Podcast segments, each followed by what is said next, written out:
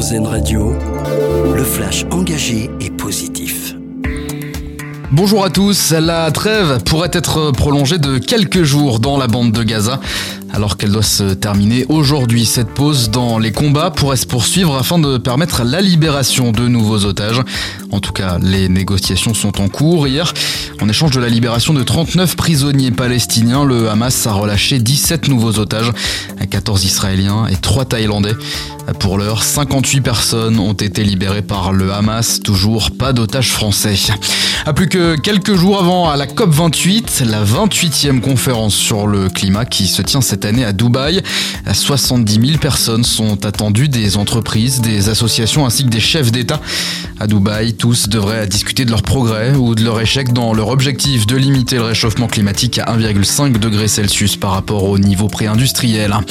Le gouvernement dévoile sa stratégie pour la biodiversité.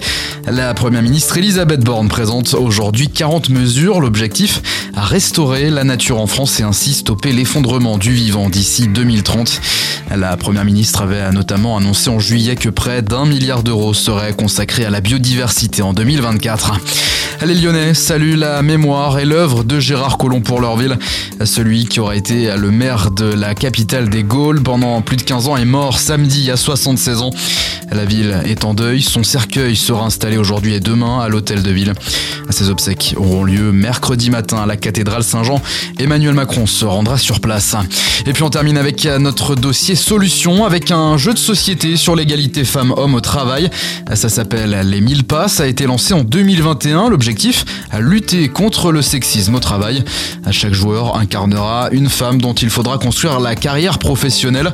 À travers son aspect ludique, il vise à provoquer des prises de conscience et apporter des solutions au sein des entreprises. Vous pouvez retrouver dès à présent notre reportage sur notre site internet erzen.fr. Excellente journée à l'écoute d'Erzen Radio. Vous venez d'écouter le flash engagé et positif d'Erzen Radio. L'autre actualité.